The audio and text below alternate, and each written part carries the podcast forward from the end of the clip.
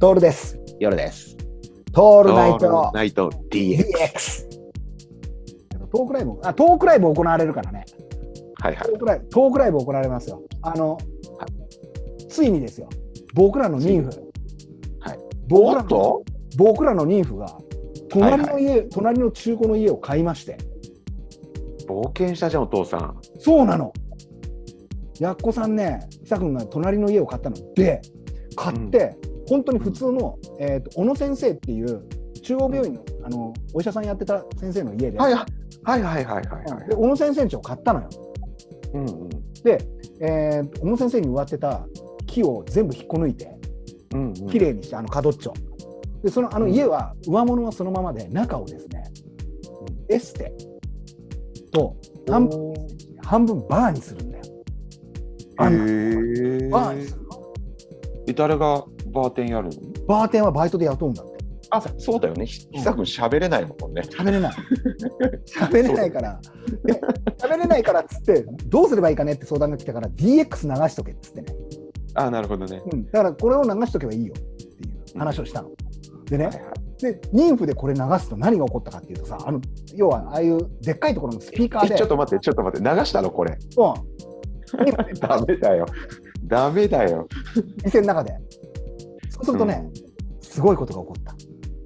こうあの要は自動車工場とかで流れてるラジオあるじゃん。うん。う AM んラジオ、うん小沢昭一的心のような感じで聞こえてくる。あーすごくね、味がある。だけど、ほら、おしゃれ女子が髪を切ってるじゃないですか。そうそうそう、そこではね、流さなくていいの。そこではあのビートの切った、要はユーロビートそうみただいよなね。ニーフのバーの方でこれを流して、ああ、うんそれはいいかもお。客さんがこれを聞くっていうね、あそれはいいかも。プロジェクターで映せっつってさ プロジェクターで、ね、あの、熟女キャバ嬢の話と か聞けなるほ ど。うん。でもうこれもう雑音でしかないじゃんこうやってダラダラ話してるっていうので,、でトークライブに来るからって言ってうん。で3000円飲み放題でうん。俺と夜さん行ってぐだぐだ喋ってんの、いいじゃん。いいよねうん。で入れそるのれね、そうん10人ぐらいだからああ、ちょうどいいよね。ちょうどよくないうん。最高じゃないだから人数でですよ、うん。えー、うん、だってもう10人なんつって言ったらすぐ来るしさ3000円飲み放題って悪くないよねバーで全然悪くないと思います。悪くないよね安いと思います。安いよね3000円の飲み放題でさで妊婦でやるっつって俺がねちょっと具体化しそうな話なんですよえー、楽しそうだね。 楽しそうだよねただねバーができないんだねどういうこと大工の手が足りてないっていうああ、なるほどね。やることは決まってるんだけど、全部決まってて図面も引かれてんだけど引かれててうんやるんだけど大工がね腰を上げない目の前のね大工がね目の目の前が大工なのよ大工の棟梁がね、腰を上げないっていうなるほど。最高だよねいつできるかわからないっていうね、なるほどうん、これがまたいいじゃんだから今いいね久く何やってるかっていうと DIY みたいな感じで自分で壁塗ったりして 始めちゃったんだ。そうもう髪の毛そっちのけでねやってくああ、だからあのほらトークライブもそれでできるわけようんうん。うん、だからね、あそこでやればよくて、で、そこに、もうそれも、もうリスナーで、聞いてる人たちが来てよってなると、うんこれ来てくれると思うよ。どうする一番前をさ、うん、みどりさんとさ、それは音ダメが。それはダメ。それはダメ。それはダメ。ダメなのそれはね、ダメだね。こそうだこの部分ね、カットされちゃうね、夜さん。そうだよね。そうだね。練習でカットされるね、ここの 部分。そうもかうそう完全にね、消されちゃうやつだね。か。しょうがないね、これは。いやー、だから誰が来るかですよ。一番前の席っていうのは、誰が来るか分かんないし。うんこれ聞きたいって、もうオフラインで聞きたいって、 今、編集点作ったでしょ。ちゃんと切れるようにね、やってるっていうね。ガレージバンド優秀だからね、はい。あの隙間がちょっとでもあるとね、もう0コンマ何秒のところで切れる んで、たまに長尺版聞いてて、プツってなるときとか、あのうん休憩の部分が切れてるときって、上手にお練習をね、してるんですよ。はいこ こね、ここ、あの大好きなリスナーたちは分かってくれてると思うんだよね。そしてそんなことリスナーの話をしてたらですよあさってかなあさって明日あさってしあさってかなうん。いよいよ福岡チームがですね東京に来てえ来てくれるのでえ来てるよな来ていただけるのでちょっと昼間から打ち合わせをしようかな、いいじゃないですか。い、いよねほらうん。そこでまた DX のあのーなんていうかなリスナー増えるわけですよはい。もう俺的 SEO ですよ、この生,、うん生の。インターネットじゃなくて、キーワード検索じゃないから、そんなことはしません、そんな腰の抜けたようなね、そんな、だからそれはさ、得意なやつがやれって、また始まったよ、また始まった、また始まった、それは得意なやつがやれ、ではなくねはい、これね、出てくるね、そう、そんな感じでね、あの楽しみですね。楽しみなんですよ、すごい楽しみなんです。ただ、楽しみなんですけど、帰るときにバス乗って帰らなくちゃいけないじゃないですか。ああ、そっかそっか。あずさはまだいい列車は、あのもうそろそろねバス会社本気で考えた方がいい高速 バスのバスのサイズが日本人の体に合わなくなってきてる狭いよね。絶対そうだよねうん。うん。あれ4人掛けはもう無理だよね現実の話、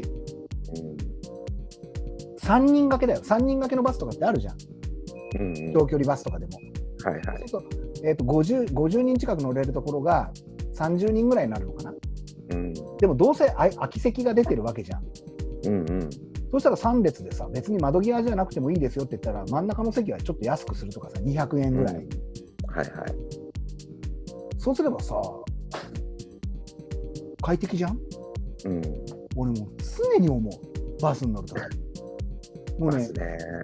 嫌なんだよ。まだ諏訪にいた頃はさ、あずさで帰れたから全然いいんだけど、うん。稲まで帰るってなるとさ、バス乗んなきゃいけないんだよね。そうだよね。か、か、あずさで、岡谷もしくは上諏訪まで行って、乗り換えて、飯田線でうん。帰らなくちゃいけないんだけど、飯田線もそうなんだけ どさ、もう電車もさ、ローカル線もさ、ボックス席やめた方がいいよね。うん。そうだね。ボックス席って絶対目の前の人とさ、膝が当たるじゃん。当たるね。当たるよね。当たる当たる。だってさ、4人ボックスの中に4人他人が乗るってさ、すっごく難しいことだと思わない。うんうん。あれ、ただ横長の席にすればいいじゃんってやって、俺結構ググったりするんだけど、あれね、うんえっと、ボックス席の方が乗れる人数が多くなるからっていう。あ、そうなんだ。なるほいどや、。それは違うよ、ヨルさん。これ絶対俺は違うと思うの。横並び席にした方が、だって満員電車だってそうなんだけど、絶対横並び席じゃん。立ち席が増えるじゃうんうん。ん。ね。なるほど。だってボックスだとさ、立ち、立ち見席もさ、少なくなるでしょ。うんうんうん。明らかに。通路分。そうだね。そうだね。だってさ、膝の目の前にはさ、ボックスの中に立つ人っていないじゃん。昔いたけどね。 4人掛けでやって、その中に知らない人が立ってるって。うんすごい家だよね。昔見たぜ。本当に俺学生の頃。マジで、それやる人いるの中に入ってくるんだよ。ボックスの中に。うんうん。すげえじゃんそれってさなんかさそういうふうな名前があだ名がついちゃってる人じゃないのそういう 新橋あたりのあたりでさ「来たよまた今日来たよあいつが」っていうのじゃないのピンク野郎がとかって言われてない大丈夫言われてる。 言われてるねきっとね。いやーますます俺ピンク着れなくなった でもそれ今思ったけどさそれってさバカリズムのさなんかネタで出てきそうじゃない、ボックスそうだね。いただってさうん。 こんなボックス席嫌だっつってさありそうだね。みんなで立ってるだけっていう僕の中でありそうだよね。ね。突撃のみたいな感じ。だからボックス席さ、なんで作るのかね、JR に聞いてよ、さん。おおう、聞くわ。あとバスも3列シートにしてって言ってくんないそれき、それ厳しそうだね。だって4列シートさ、ほんとつらいもん。うん。だから女性専用席とか作ったとしてもさ、それ俺意味ねえと思うんだよ。うん。だって女性専用席なんて言ったって、隣に座られたらアウトだっていう人いるからねそうなんだよ。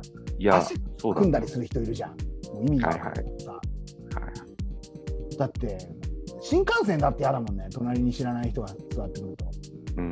俺だから必ず新幹線はその通路側に乗るようにしてんのうんうんうん。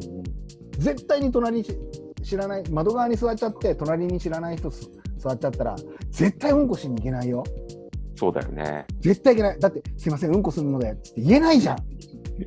言えなそういだよ。ね。俺結構近いタイプだからさ、うんうん。必ず、もう、最低でも名古屋行くぐらいの時までに1回はうんこするんだよね、新幹う線。ん、名古屋と仙台ぐらいまで。もうそれ以上になると必ず2回以上は行 ってんの。だから盛岡行く時は必ず大宮過ぎたあたりであそろそろ危ねえなってなって仙台に着く前に1回行って、その後仙台出た後にもう1回行ってっていうねことになってくるともう絶対通路側じゃなきゃ無理そうだよね。